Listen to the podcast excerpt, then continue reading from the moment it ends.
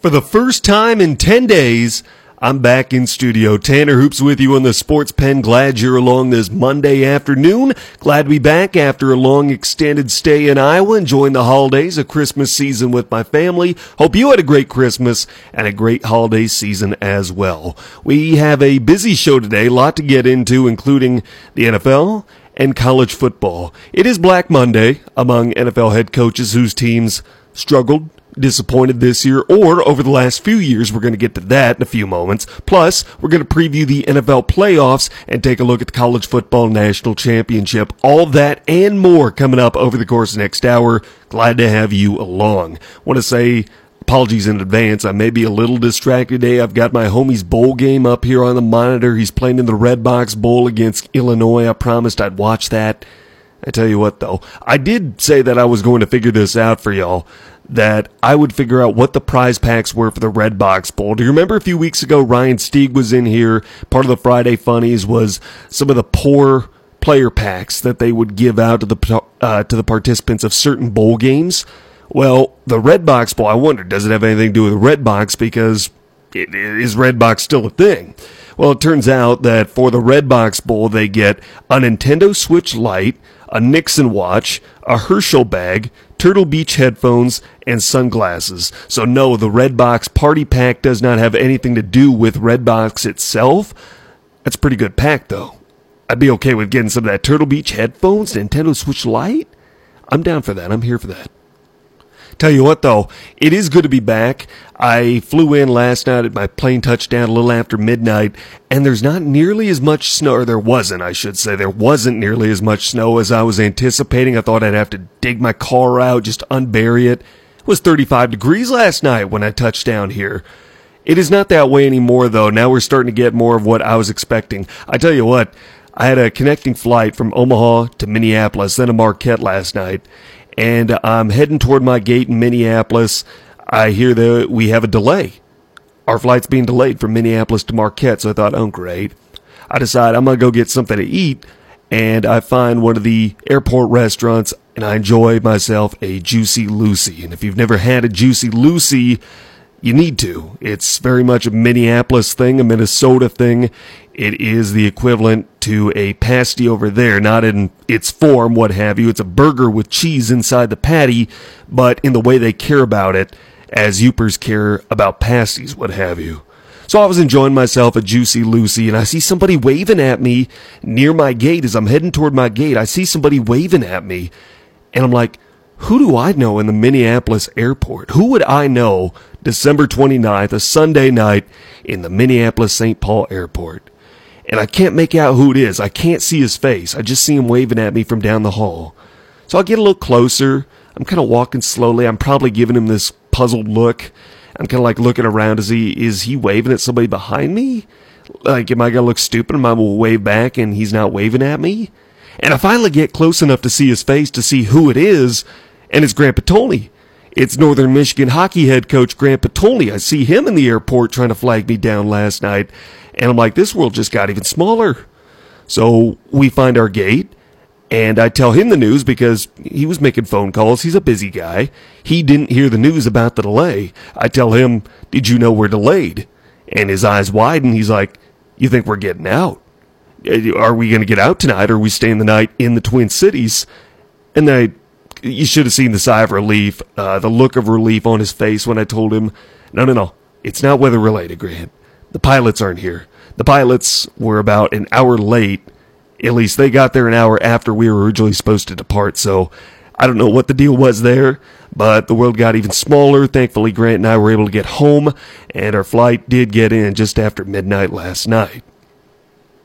Hey, before we start talking about the NFL, we recap Sunday's games. Let me do this because we're doing this here in our final days of the decade, our final couple of shows in 2019, today and tomorrow. This is what we're doing on Twitter. If you're not following us on Twitter, we're at ESPNUP. Even if you're not going to follow, go and vote because we're doing a special fan vote. We're updating polls throughout the day, putting them on Twitter. What we're doing here is we are taking all of the number one overall draft picks from all four major sports this decade from 2010 to 2019, and you are going to vote year by year who had the best number one overall pick? Which sport produced the best number one overall pick that year? I'll give you an example. The 2010 vote Sam Bradford in football, John Wall in basketball, Bryce Harper in baseball, or Taylor Hall in hockey.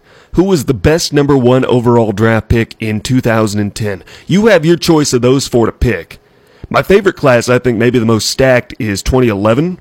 You have Cam Newton from the NFL, Kyrie Irving from the NBA, Gerrit Cole from the MLB, or Ryan Nugent Hopkins from the NHL. You get your choice. You get a vote on the best number one overall draft pick from each sport this decade. And then by the time we hit the area in 2020, January 2nd, which is Thursday, I do believe, that we are going to have the best number one overall draft picks of this decade. Reminder, we are closed on Wednesday for New Year's Day. We'll be closed for the holiday.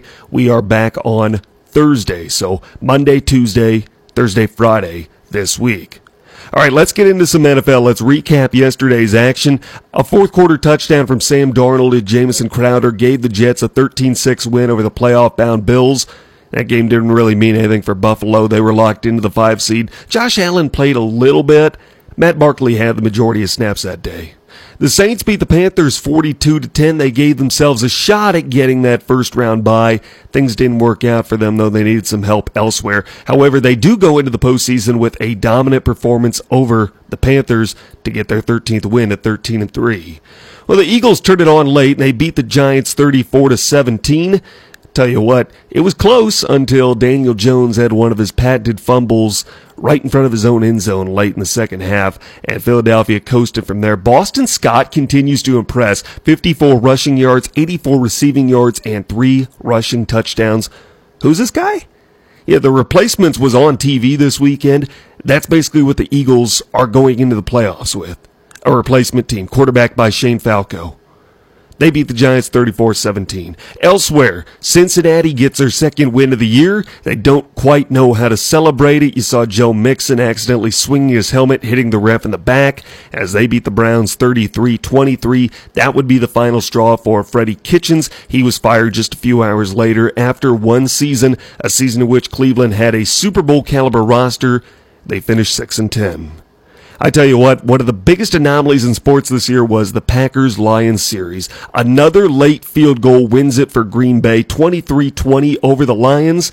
Tell you what, the Packers beat the Lions twice this season. They won both meetings against their divisional foes. They have led for a total of zero seconds in those two games. Think about that. The Packers did not lead in either game they played the Lions this year until the final play until the clocks hit zeros and Mason Crosby hit a pair of game winning field goals. Another way to think about that is the Lions did not trail the Packers for one second this year and still lost both games. Martha Ford just needs to sell that team. Packers get the win and they get a first round bye heading into the postseason. The Chiefs get a win over the Chargers 31-21. It caps what was really a disappointing season for LA. The Chiefs defense underrated going into the playoffs. Now they have a first round bye. They're going to be dangerous and I really do believe they are the biggest threat toward Baltimore and winning a Super Bowl. The Chicago Bears somehow get by Minnesota's B team 21-19 in a game that was meaningless for the Vikings, locked into the NFC 6 seed. Mitch Trubisky does set up Eddie Piñeiro for a game-winning field goal, and I tell you what, the Bears, with the way last season ended, the double doink, they close this season with a game-winning field goal to win it. That, I guess, is good for them. They still have Mitch Trubisky. And they did finally decide to start running David Montgomery a little too late. I don't know. Maybe David Montgomery's breakout game in a way. Montgomery finally gets freed, and Eddie Piñeiro converting the kick to win the game late to end the year. Maybe. That's a sign of hope for the Bears going forward. Maybe. How about this shocker? The Dolphins go into Foxborough and beat the Patriots 27 24. That's significant because now the Patriots are playing next weekend. The Patriots are playing on a wild card weekend. That almost never happens. You know what else almost never happens? The Patriots losing at home. Ryan Fitzmagic is maybe the most popular person in Kansas City right now. Fitzmagic and the Dolphins spoil maybe a Super Bowl season for the Patriots because we all know if they got a first round bye, something would shake out. They would make it to the Super Bowl. I mean, we can all admit that. I mean, we all knew the Patriots were going to get to the Super Bowl if they got a first round bye. Now they got to play on wild card weekend. No team has played on wild card weekend to open up the postseason and made the Super Bowl since the Packers did so in 2010.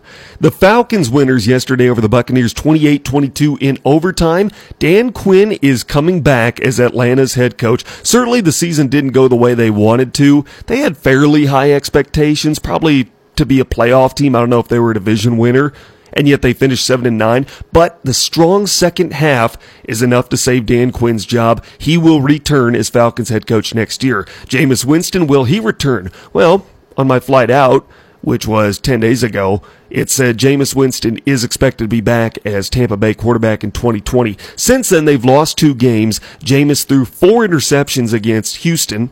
That was my first day out of the office. And yesterday, he became the first player in NFL history to throw 30 touchdowns and 30 interceptions in the same season. His 30th pick, a walk-off pick six. You just can't script that any better. The Ravens beat the Steelers 28 to 10. That will keep Pittsburgh out of the postseason. Tell you what, though, give a ton of credit to Mike Tomlin the job that he did. Pittsburgh does go eight and eight. They started the year one and four, though. They gave themselves a shot at getting in as a wild card team. They do so with a real life Bobby Boucher as quarterback and a supporting cast being the cast of Encino Man. You have the cast of Encino Man playing running back and wide receiver for that Pittsburgh team. It was a skeleton crew, and I get it. Injuries are a part of football for everybody.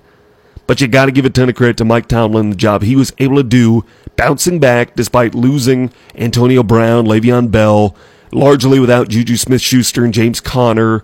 And he was able to keep morale up and keep that team competitive, especially on defense.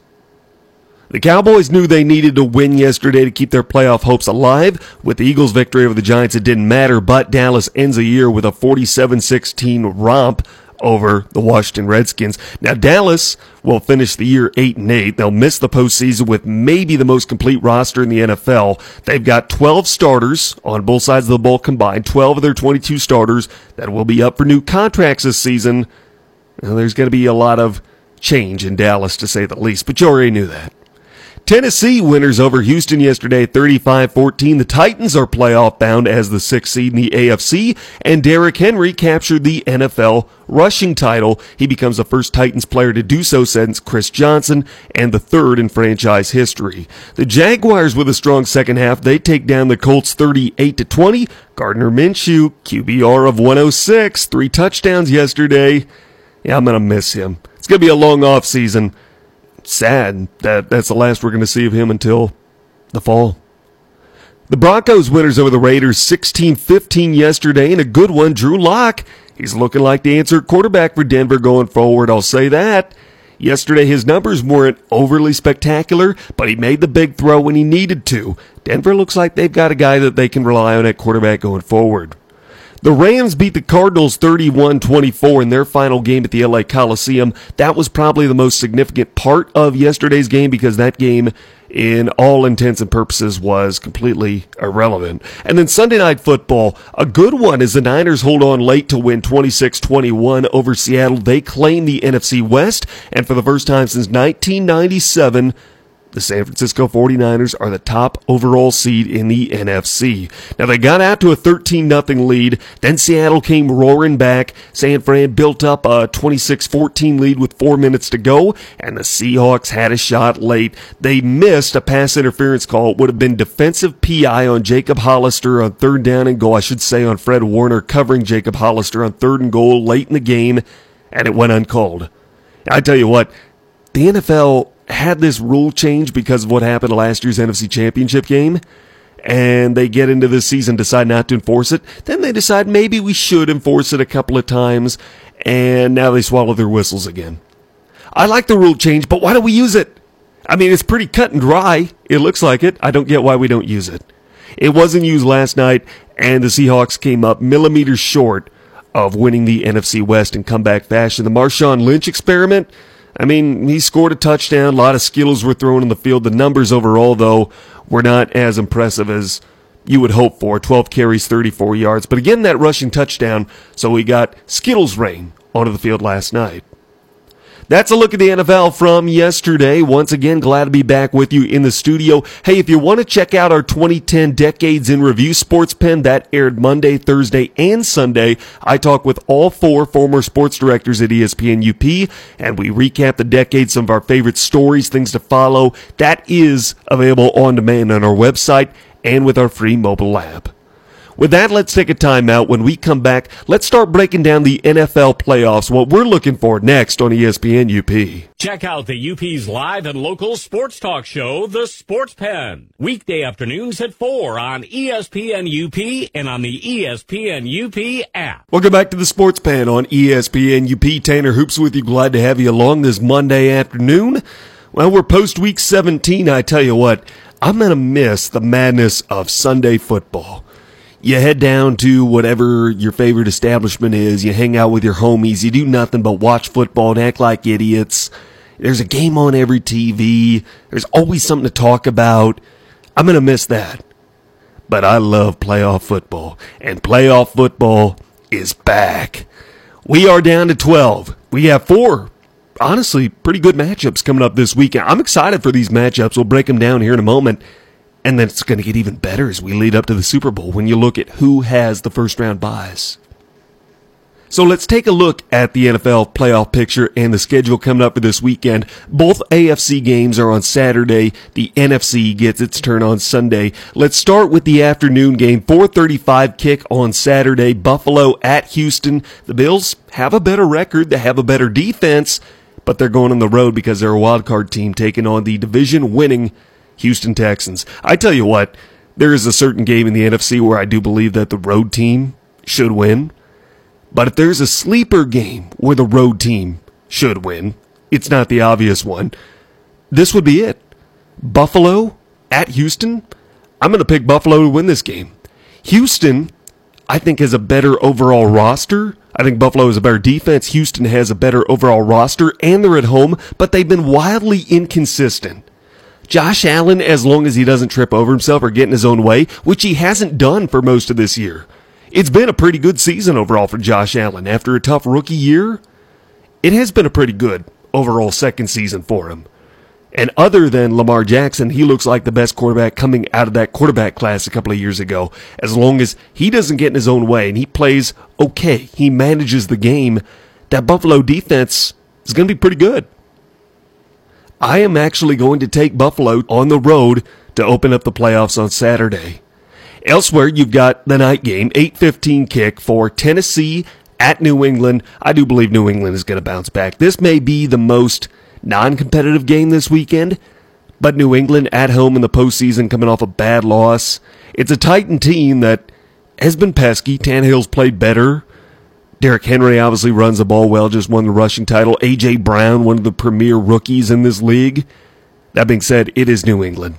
It is the Patriots. It is Foxborough, and it will be January, playoff time.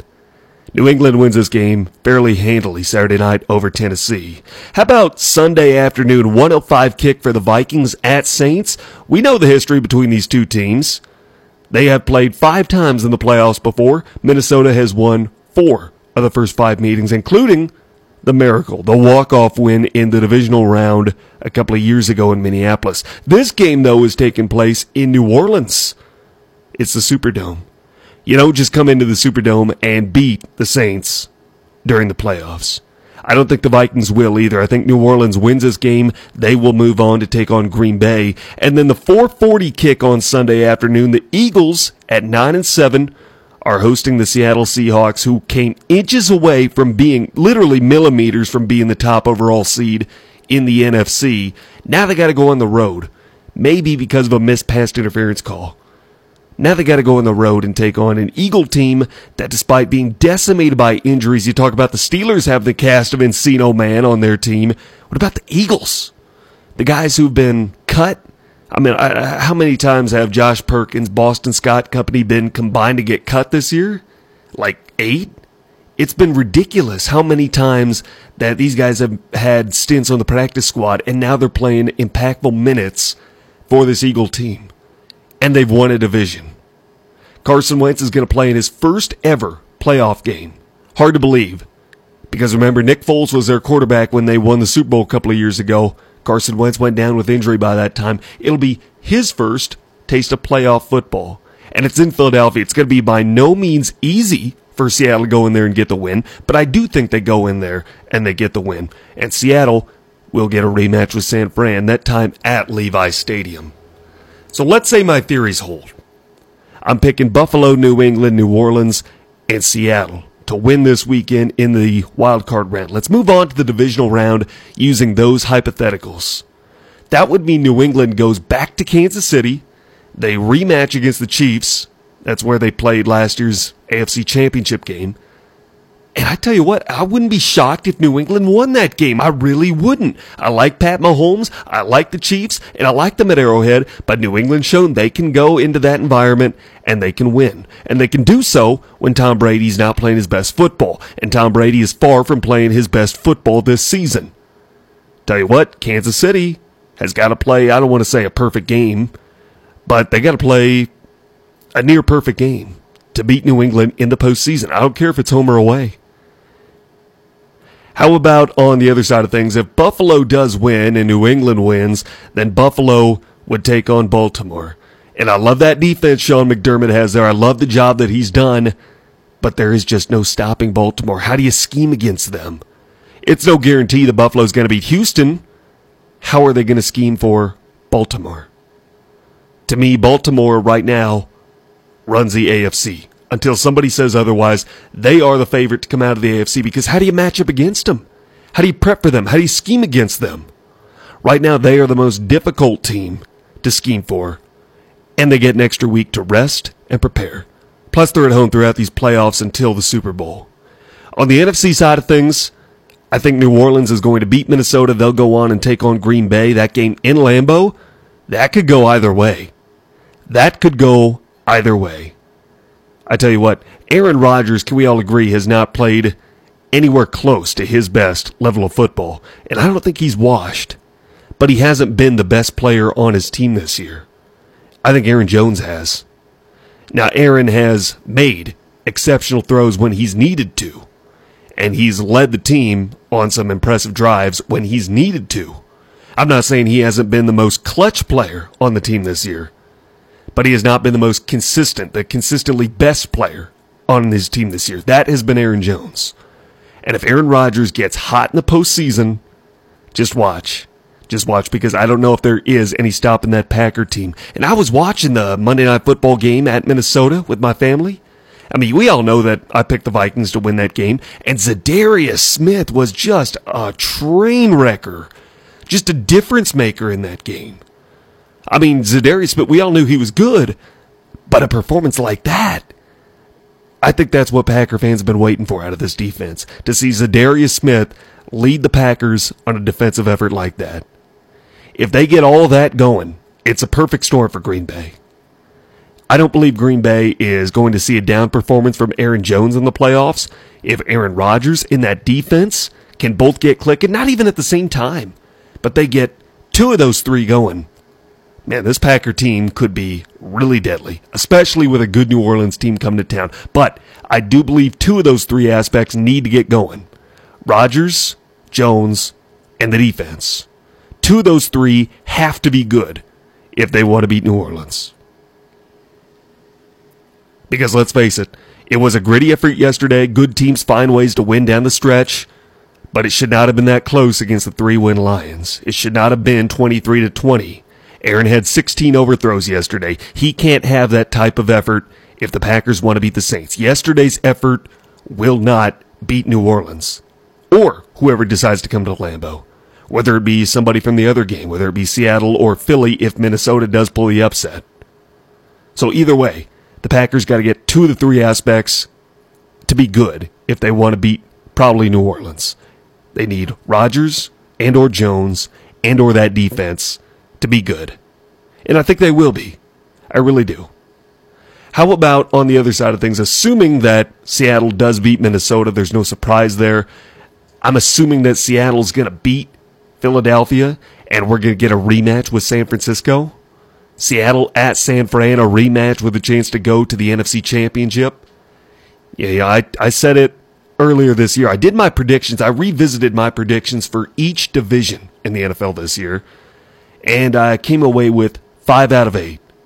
I correctly predicted Houston to win the AFC South, Kansas City to win the AFC West, and New England to win the AFC East. I did have Pittsburgh winning the AFC North. Now I get Ben Roethlisberger was hurt. He stays healthy. Maybe. I don't think so. I don't think there was any stopping Lamar Jackson and the Ravens this year. I think it was their division regardless. I'll eat that one. In the NFC, I had Minnesota winning the North. That was wrong. I had Seattle winning the West. That almost came true. Millimeters away, literally, from becoming true.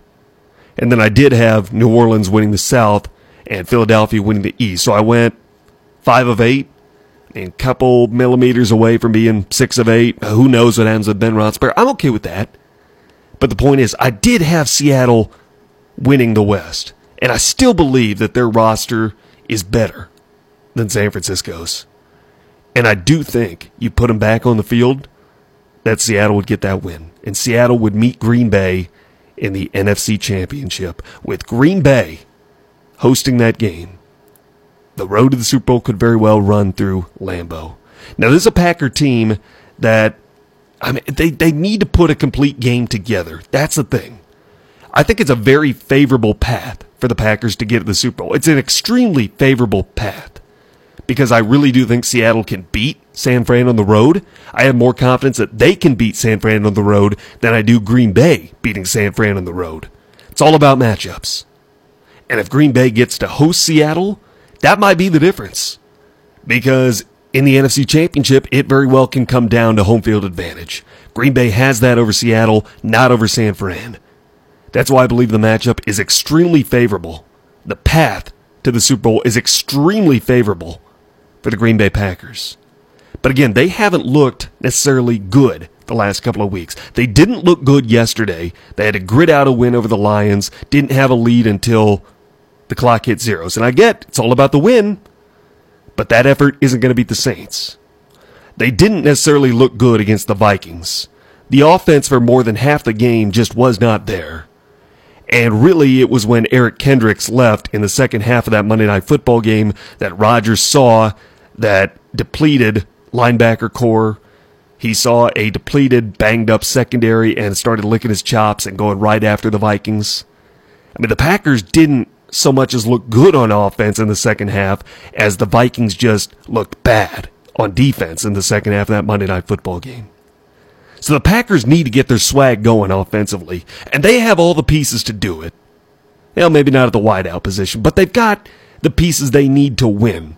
Aaron Rodgers and Aaron Jones, they can make up for a lacking wide receiver and tight end corps. Because, yeah, they are lacking. They've got Davante Adams. That's it. That's pretty much it. Let's be real. The good news? You've got a good enough running back and a good enough quarterback and a good enough coach. Let's be honest with that, too. That you can make up for that and you still have a favorable path at going to the Super Bowl. Plus that defense. That defense, for the most part, has looked good here the last couple of weeks. The Packers' path is there to get to the Super Bowl. It's a favorable path, but the offense has got to be better than what it's shown here the last couple of weeks. Let's take another time now. When we come back, let's talk a little NFL coaching openings and who might be called to fill them next on ESPN UP. Check out the UP's live and local sports talk show, The Sports Pen. Weekday afternoons at 4 on ESPN UP and on the ESPN UP app. Welcome back to The Sports Pen on ESPN UP. Tanner Hoops with you. Glad to have you along. Here's your Sports Center update. The Red Wings have assigned goaltender Calvin Pickard to AHL Grand Rapids. Philadelphia Eagles Pro Bowl guard Brandon Brooks will miss the entirety of the playoffs after suffering a dislocated shoulder yesterday against the Giants. And finally, an Arizona woman has been arrested after she attempted to set her boyfriend on fire because he didn't get excited when she told him that she'd been hired by Subway. 46 year old Kathy Jones doused her boyfriend with lighter fluid and threw lit matches at him. She's been charged with one count of aggravated assault. That is your Sports Center update. Tanner Hoops with you. Glad to have you along. Hey, I got a lot of audio I want to play for you here in the back half of our show as we keep going down the gridiron path. We talk a little NFL, college football right now since it's Black Monday. I want to talk about some coaching vacancies in the NFL because it appears that Ron Rivera is the new man for the Washington Redskins. Rivera in Northern Virginia right now. This move to me kind of surprising, not only because Bruce Allen, team president, was fired this morning, but why would someone want that Redskins job? You would name one thing that's attractive about coaching the Washington Redskins, it's not working for Daniel Snyder. It's probably not working with Dwayne Haskins. I mean, he's okay, but do you really want to risk your career, your reputation on Dwayne Haskins? After what I've seen, I'm not ready to do that.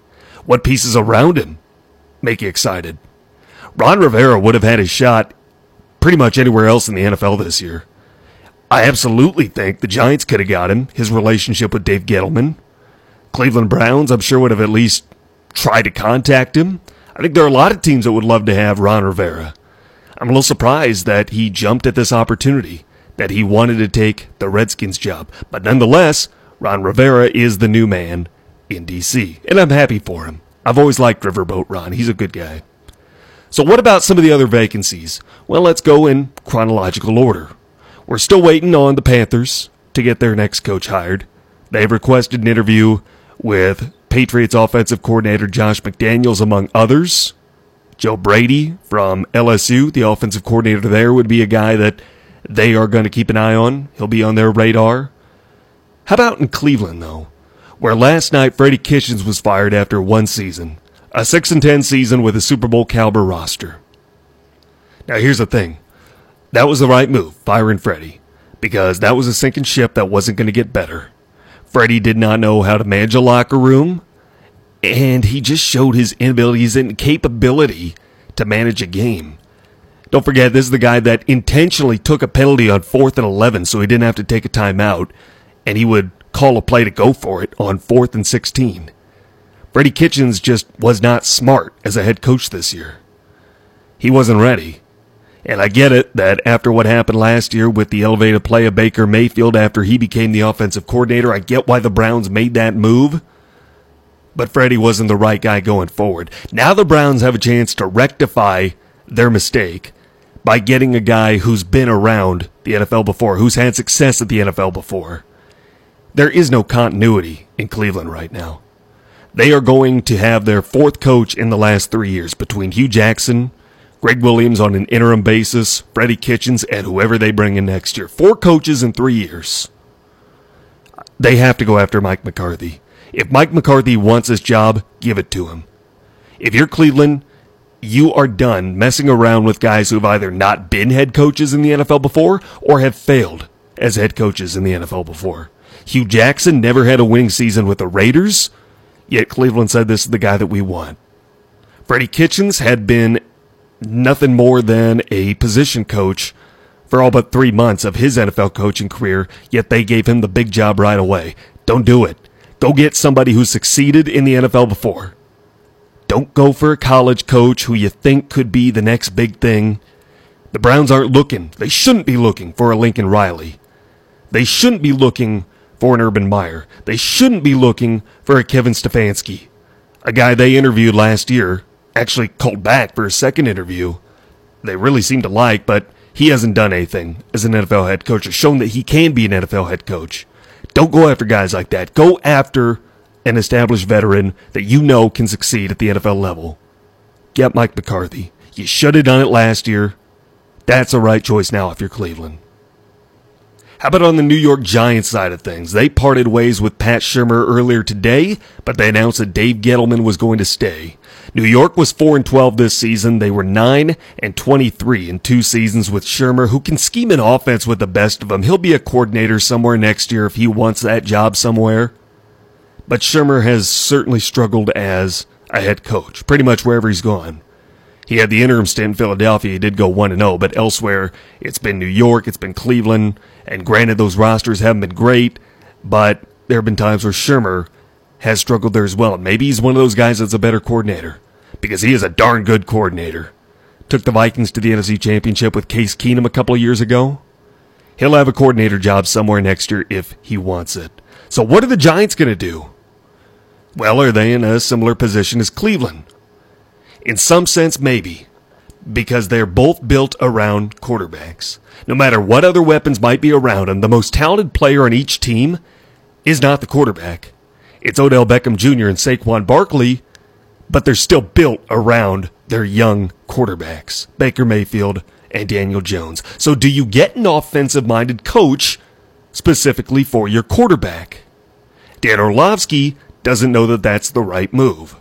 You can't make that mistake of making yeah. it only about Daniel Jones. We've seen teams do that, and now they've hurt themselves. Pat Shurmur was hired to help the quarterbacks play better, and it's got to be a total thing. Um, this is a young, talented roster. Daniel Jones, Saquon Barkley, Sterling Shepard, Slayton. They've got some pieces offensively. Evan Engram, see what they do with them. They got to rebuild the offensive line, but they're going to have the fourth pick of the draft as well. Yeah. So there are some pieces. This is an outstanding it's, job yeah. for somebody. You know, you hear that clip and you think, really, Dan? Someone wants to be the head coach of the New York Giants?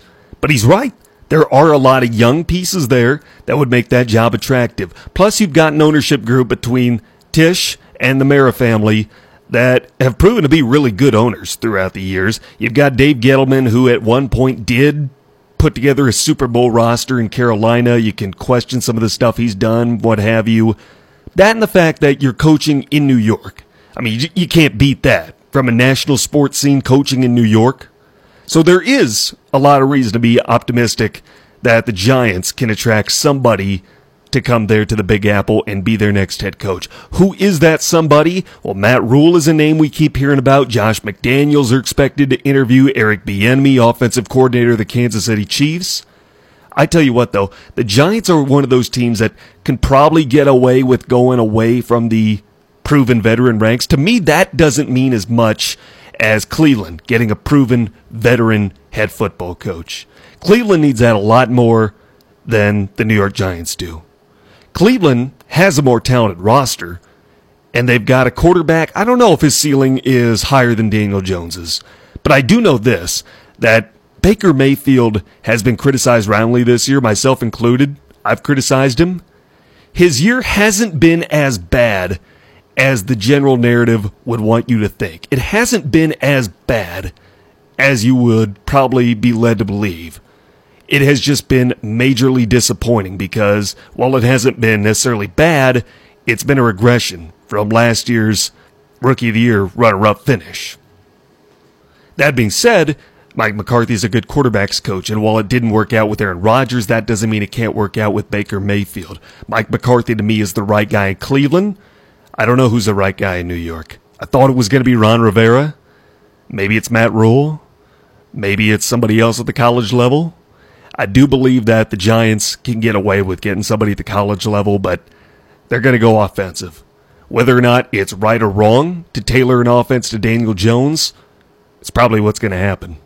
The Giants are probably going to go offensive. I tell you what, I want to talk about the Falcons here while we have a minute because they were such a disappointment this season. But they finished strong in the second half to get to 7 and 9, and they announced last night that Dan Quinn is going to stay. Dan Quinn will be staying in Atlanta. Now, what does that mean for the Falcons going forward, and what does that mean for the rest of the NFL? Because there are a couple of teams that can learn from this, that should be able to learn from this. Quinn was a guy who had his team in the Super Bowl three years ago, and the Falcons have steadily regressed ever since. Just a terrible start to the season this year. Arthur Blank, for whatever reason, is extremely committed to Quinn. The defense has been their weakest point this year, and the offense has been spotty. At times, Matt Ryan is on. Sometimes he's not. When he's not on, nobody else in the offense really is on other than Julio. And if Matt Ryan's not on, Julio's not getting the ball. Defense is Dan Quinn's specialty, and that's where Atlanta was really bad this year. Raheem Morris, the former failed head coach himself, trying to bring that defense around. I get they were bad throughout the year, but they did show improvement in the second half.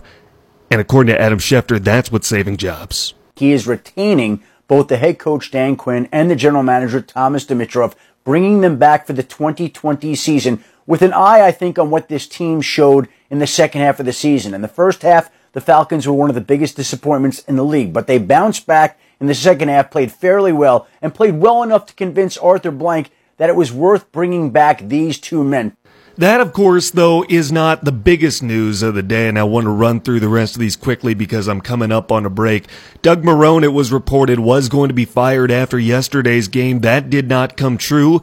In fact, his team had a convincing win over a Colts team that has been up and down this year. They pulled away in the second half. Marrone and the Jaguars are going to meet tomorrow and discuss his future with the team or lack thereof at that time. The Cleveland Browns have requested an interview with 49ers defensive coordinator Robert Saleh, former Northern Michigan Wildcat tight end. And could that Wildcat be the next man up in Cleveland? Elsewhere, the biggest story is one that we may not even be quite sure of what it is yet, what to make of it, and that's what's going on with the Dallas Cowboys. Ian Rapoport is reporting, here's his latest tweet, that the Dallas Cowboys did meet with head coach Jason Garrett, team owner Jerry Jones, and his son Stephen. The team's general manager did have a closed door meeting with Jason Garrett.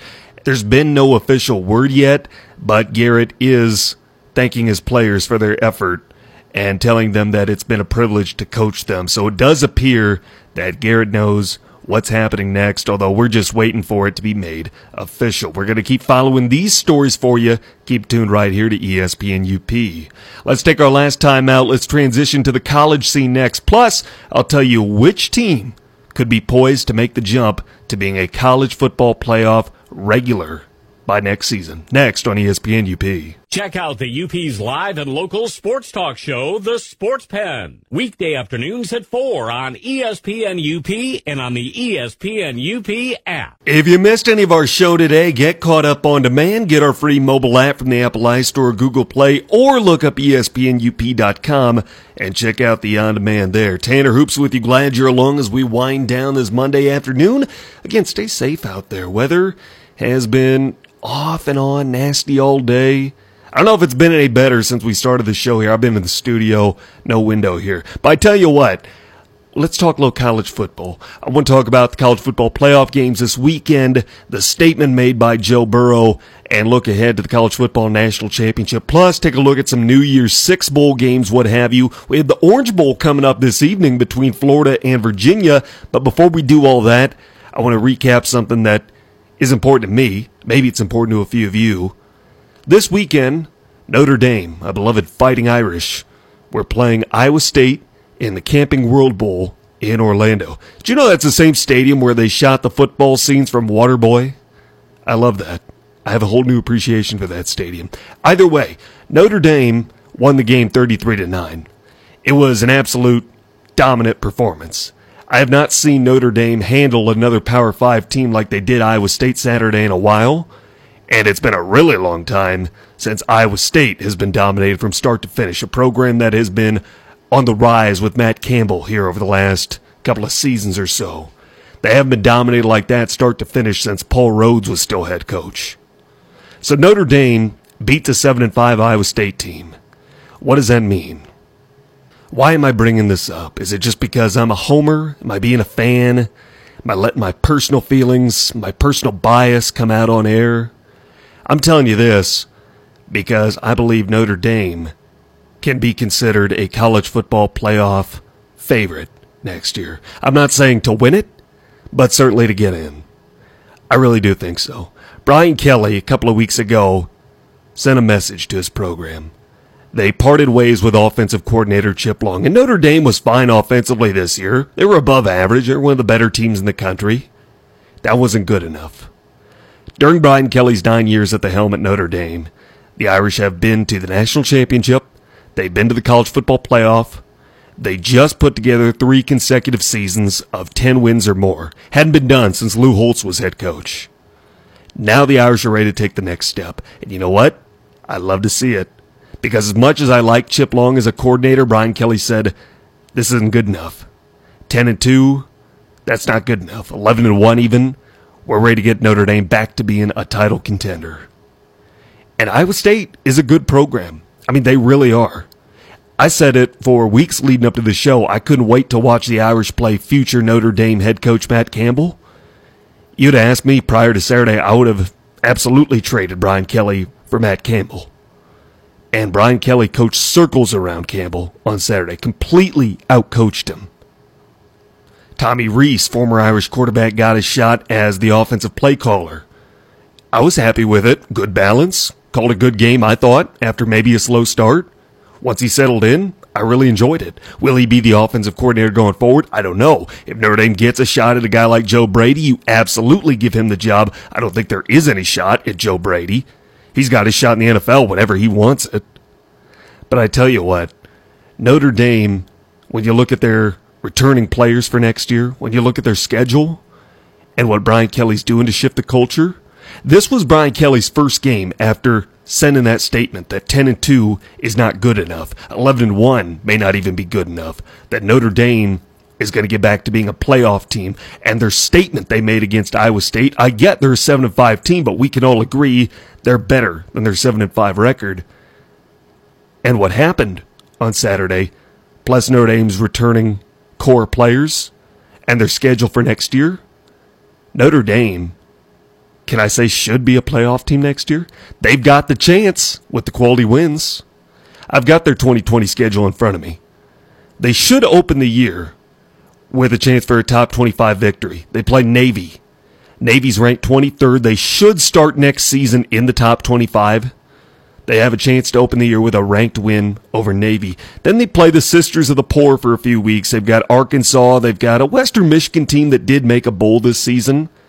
Wake Forest that looked good to start the year, and they lost four of their last five, including the bowl game to Sparty. And then I'm looking ahead to October 3rd. Notre Dame goes to Lambeau Field to take on Wisconsin. The Wisconsin Badgers, those two should both be in the top 15 when they meet. Somebody's got a chance for a quality win. Then they've got Stanford. Who knows what they're going to be, but it's always nice to beat them. Pitt made a bowl game this year. Duke, I don't know. Who knows? And then I'm looking ahead before they play Georgia Tech, Louisville, and USC. I'm looking at the November 7th matchup when Dabo Swinney and the Clemson Tigers come to South Bend, Indiana. That could be the defining game for Notre Dame. That'll be the real measuring stick to tell us where this program is. And I've said many times Notre Dame not playing a 13th game, not playing in a conference championship, they probably need to win out to get to the college football playoff. With the schedule they have next year, one loss might be permissible. Only one, and it might not be either.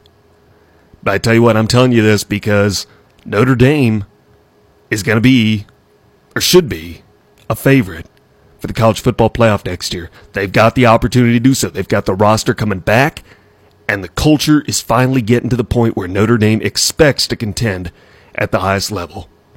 And I'm here for that. With that, let's turn our attention to Saturday night's games and what happened there with the college football playoff. Joe Burrow made a statement, played his best game of his collegiate career after winning the Heisman Trophy against a revamped Oklahoma defense that was night and day better, as Sean McDonough said, than it had been in years past. Joe Burrow lit that defense up for seven touchdown passes, one rushing, and he passed for 493 yards. Joe Burrow and LSU looked every bit like the best team in the country. I was starting to think, I came into that night thinking it's going to be Ohio State beating LSU for the national championship.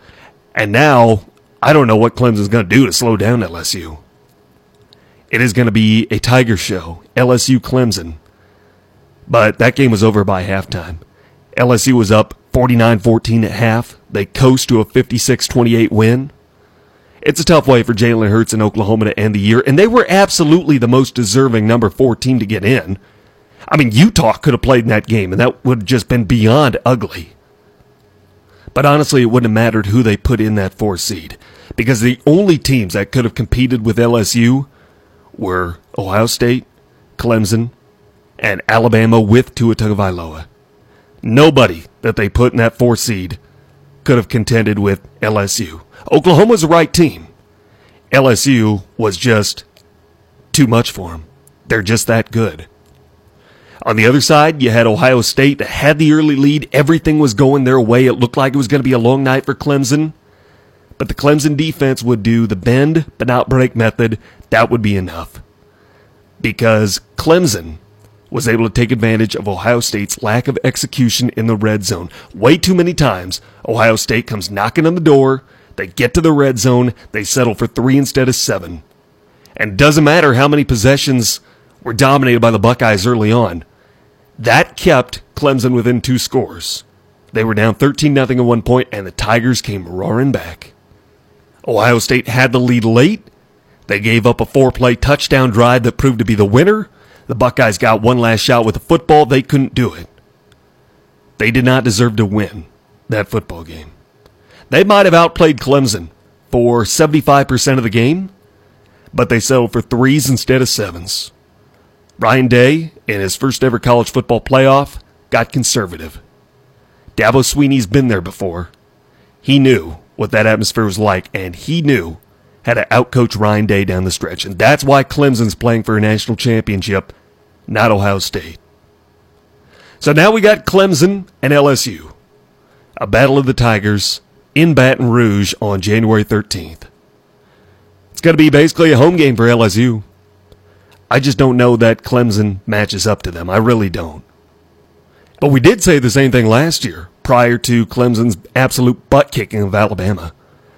44 to 16. Tigers won the national championship. Now they go for their third in their last 4 years. That's not supposed to happen in modern college football. And yet Dabo Swinney and the guys might just be on the cusp of it. So what does each coach think about playing for the national championship? One, this is his first time on the big stage as the head man. For the other, this is nothing new. It won't be any different. It will not be any different. We won't make it bigger than bigger than life. Obviously, we understand the magnitude of the football game, but we're going to focus on the task at hand, the fundamentals, getting better. We're an ascending football team. Uh, we're going to study on our game plan, and we're going to work just like we've been. We'll go through the process with confidence. What a remarkable story it's been, not only for LSU and Joe Burrow, but that man right there, Ed Orgeron, and the coaching journey for him. If you haven't looked up his story, it's fascinating. You've got the gravelly Cajun accent. Everybody likes to mimic, what have you. You do your best. Go Tigers. But I tell you what, there's a remarkable story there with Ed Orgeron. I feel that too many people overlook, stemming back to when he was an assistant with the University of Miami and he was dismissed, took a leave of absence that started as something to help get his personal life back on track and it ended up being permanent when Randy Shannon was awarded his coaching spot. He got back into coaching as a volunteer assistant at Nicholls State, and now he's one win away from winning a national championship as the head coach at LSU. He does all this with certainly a lot on the minds of the LSU coaching staff going into Saturday's game away from football as it was learned just hours before kickoff that the daughter in law of Tiger offensive coordinator Steve Ensminger did pass away in a plane crash en route to the game. And she worked with us here at ESPN. She was one of our colleagues, and certainly our thoughts and prayers are with the family. But it was Coach O who had to tell Coach E, and I just couldn't imagine trying to do your job after learning that and what may have been going through his head that day. There was a tragedy that happened in Coach Ensminger's family today. I was the one that had to tell Coach, and here's what I told him. I told him what happened, and here's what he said. Coach, we're going to get through this. And obviously he was distraught, but he called a great game today. So just goes show you the integrity and the grit and character of the men on our football team. Meanwhile, on the other side, Clemson finds themselves in a spot where they typically don't find themselves, or at least they haven't for the last few years, and that's in the underdog role, especially essentially going on the road to playing in the national championship game. The Tigers are looking to win their 30th straight game. It would give them, again, their third national championship in the last four years. Now, their biggest criticism against them is that they don't play anybody. They play a soft schedule in the ACC. They schedule Wofford in November. Well, they got their first real test on Saturday against Ohio State, and they passed. Granted, Ohio State did help them out, leaving the door open for them. Clemson was outplayed for most of the game. I wasn't kidding when I said Ohio State might have outplayed them for 75% of the game, but Ohio State settled for threes instead of sevens. They did not execute in the red zone, left the door open, and give credit to Clemson's defense for that. And because of that, Clemson was able to take advantage and get to the national championship. They have to play a more complete game if they want to beat LSU it's going to take 30 and 0 for us to win a national championship this year. We're going to have to go 30 and 0, and, and that's what we're going to have to do. If we're going to win it, we're going to have to go to their place. I mean, this is like this is epic to Yeah. go to Louisiana. We've never won in New Orleans. We've not won a playoff game in New Orleans. We haven't won a Sugar Bowl. So now you got to go play LSU, who's unbelievable, by the way. I've seen them a few times. I mean, they're they're amazing. Tigers head coach Dabo Swinney following his team's win over Ohio State in the Fiesta Bowl on Saturday. With that, we are out of time, hitting the five o'clock hour. No Monday Night Football on. I miss it. What do you do on your Mondays now? I got to go back to off-season Monday mode. Can't wait for playoff football though. Playoff football this weekend's got to make up for it. I'm back on tomorrow, same time and place. It's my hope you join me, 4 Eastern, 3 Central, right here on ESPN UP. John Michael Hofling of ABC 10 is going to be in the house with me. We flew out together. Had him on the same flight on the way out, Grant Patoli in the same flight coming back, so I had a pal on each leg of the trip. He's coming on tomorrow. We will break down, well, whatever happens in the sporting world by tomorrow. All that more coming up then. Thanks for being with us. Till then, class dismissed here on ESPN UPWZAM Ishpeming Marquette.